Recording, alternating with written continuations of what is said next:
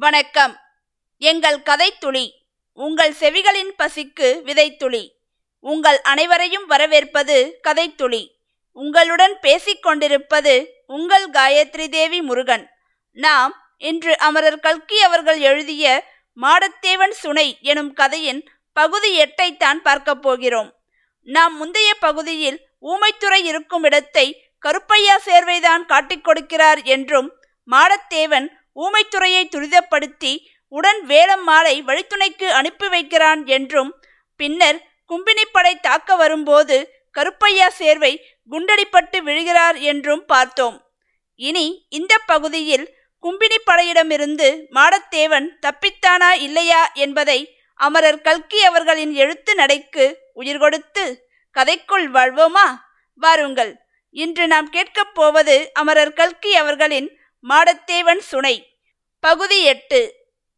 கிழவனுடைய துரோகத்துக்கு பலன் கிடைத்துவிட்டது என்று எண்ணி மாடத்தேவன் மகிழ்ந்தான். ஆனால் இப்படி அவன் செய்த துரோகத்தை பற்றி வேலம்மாள் தெரிந்து கொள்ளாதது எவ்வளவு நல்லதாய் போயிற்று? தெரிந்திருந்தால் வேலம்மாள் அதை நினைத்து எவ்வளவு வேதனைப்பட்டிருப்பாள்? கிழவனுடைய துரோகச் செயலினால் ஊமைத்துறைக்கு ஆபத்து ஏற்படாமல் அவரை எச்சரித்து அனுப்பியது கூட அவ்வளவு பெரிய காரியமில்லை. அவருக்கு வழிகாட்டுவது என்ற காரணத்தின் பேரில் வேலம்மாளை அனுப்பியது எவ்வளவு நல்ல யோசனை.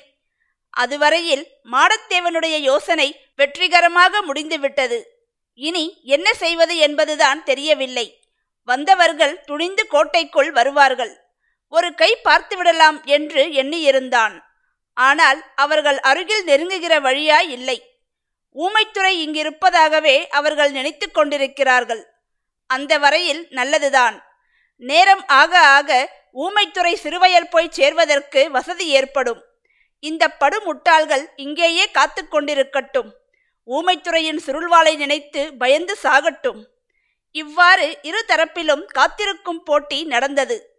நள்ளிரவு வரையில் அந்த போட்டி நடந்தது. மாடத்தேவனுக்கு தூக்கம் கூட வர ஆரம்பித்து விட்டது இளம் பிராயம் அல்லவா? கண்ணை சுழற்றிக்கொண்டு வந்தது. அந்த சமயத்தில் வடக்கே இருந்து வந்த சாலை வழியாக ஒரு கரிய கட்டெரும்பு கூட்டம் சாரி வைத்து வருவதை கண்டான்.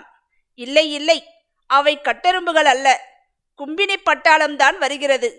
அப்பப்பா எத்தனை பேர்? இருநூறு ஐநூறு ஆயிரம் பேர் இருக்கும் போல் தோன்றுகிறதே. அத்தனை பெரிய படைக்கு முன்னால் தான் ஒருவன் என்ன செய்ய முடியும்? ஆனாலும் ஒரு கை பார்த்துவிட வேண்டும். பாஞ்சாலங்குறிச்சி கோட்டையில் கும்பினி பட்டாள சிப்பாய்கள் புகுந்தபோது கோட்டைக்குள்ளே இருந்த ஒவ்வொரு வீரனும் எத்தனை பேரை கொன்று தீர்த்தான்? அதைப்போல் தானும் செய்துவிட்டு வீர சொர்க்கம் அடைய வேண்டியதுதான். ஆனால் பாவம் வேலம்மாள் அவளுக்கு செய்து கொடுத்த சத்தியம் என்ன ஆகிறது? அதை பற்றி யோசித்து என்ன பயன்? அவள்தான் முருகன் பேரில் பாரத்தை போட்டிருக்கிறாளே. முருகனே சத்தியத்தை நிறைவேற்றட்டும். நமக்கு என்ன கவலை? இப்படி சாகச செயல்கள் புரிவது பற்றி மாடத்தேவன் எண்ணமிட்டு கொண்டிருக்கையில் கும்பினிப்படை நெருங்கி வந்துவிட்டது. அது என்ன? படைக்கு நடுவில் நீளமாக வண்டி ஒன்று வருகிறதே. அந்த வண்டியில் என்ன வருகிறது? பட்டாள வரிசை முன்னால் வந்த வீரர்கள் நின்ற இடத்திலேயே நின்றது. ஏதோ ஆலோசனைகள் நடந்தன.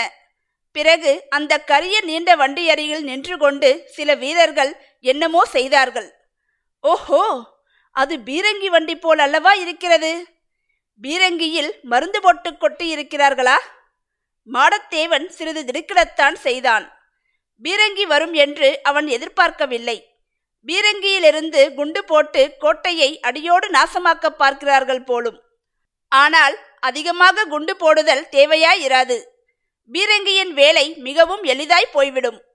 மூட்டை மூட்டையாக வெடிமருந்தை திருடிக் கொண்டு வந்து மாடத்தேவன் கோட்டையின் அறை ஒன்றில் போட்டு பூட்டி வைத்திருந்தான் அல்லவா? அந்த அறையில் குண்டு விழ வேண்டியதுதான். தீர்ந்தது கோட்டை. தீர்ந்தது தன் உயிரும். வேலம்மா நன்றாக முருகன் பேரில் பாரத்தை போட்டாய். கும்பினி பட்டாளத்தின் பீரங்கியின் முன்னால் முருகன் என்ன செய்வான்? ஓஹோ கிழவன் அலறி ஓடி வந்ததன் காரணமும் இப்போது தெரிந்தது. பீரங்கி கொண்டு வந்து கோட்டை மேல் சுடப்போகிறார்கள் என்று அறிந்ததும் கிழவனுக்கு மகளை பற்றிய கவலை வந்துவிட்டதாக்கும். குடிசை தீ முன்னமே அணைந்து விட்டது நாலா பக்கமும் காரிருள் சூழ்ந்திருந்தது. அந்த இருளை பிளந்து கொண்டு பீரங்கி முகப்பில் ஒரு மின்னல் ஜோதி தென்பட்டது. அடுத்த கணம் பயங்கரமான பீரங்கியின் குறைப்புச் சத்தம் கேட்டது. பீரங்கி சத்தத்திலேயே அந்த பயங்கரத்திலேயே அந்த பழைய கோட்டை சுவர்கள் அதிர்ந்தன. மறு வினாடி குண்டு வந்து கோட்டைக்குள் விழுந்தது. ஆயிரம் பேரிடி ஏக காலத்தில் இடித்தாற்போல ஒரு பயங்கர வெடிச்சத்தம். ஒரு பெரிய அகண்டமான நெருப்பு ஜுவாலை. பிறகு சடசட படபடவென்று வானம் இடிந்து விழுந்தது. குன்றும் கோட்டை சுவர்களும் தகர்ந்து விழுந்தன. மாடத்தேவனும் உருண்டு விழுந்தான். விழுந்த கணத்திலேயே நினைவை இழந்தான். மாடத்தேவனுக்கு மறுபடி நினைவு வந்தபோது காலில் சகிக்க முடியாத கொடிய வழி தெரிந்தது. மூச்சுவிட திணறியதும் தெரிந்தது. உடம்பெல்லாம் சொட்ட வியர்த்து நனைந்திருந்தது. ஒரே இருட்டாயும் இருந்தது. அந்த இருட்டை போன்ற இருட்டை அவன் அதற்கு முன் கண்டதே இல்லை. ஒருவேளை தன் கண் பொட்டையாயிற்றோ என்று நினைத்தான். இல்லை கண்ணில் ஒரு கோளாறும் இல்லை. கையினால் தடவி பார்த்தான். மேலே சில்லிட்ட பாறை பக்கத்திலும் சில்லிட்ட பாறை கீழே மட்டும் கல்லும் மண்ணுமான தரை. அப்பால் இப்பால் நகருவதற்கு இடமில்லை. இடமிருந்தாலும் நகர முடியாதபடி காலில் ஏதோ பெரும்பாரம் அமுக்கியது. பொறுக்க முடியாத வழியும் சேர்ந்திருந்தது. யாரோ சிலர் பேசிக்கொண்ட குரல்கள் பாதாளத்திலிருந்து கேட்பது போல கேட்டன. பார்த்தாயா ஊமையன் மறுபடியும் டிமிக்கி கொடுத்து விட்டான். நன்றாக தேடி பார்த்தாகிவிட்டது இனி தேடுவதற்கு இடமில்லை.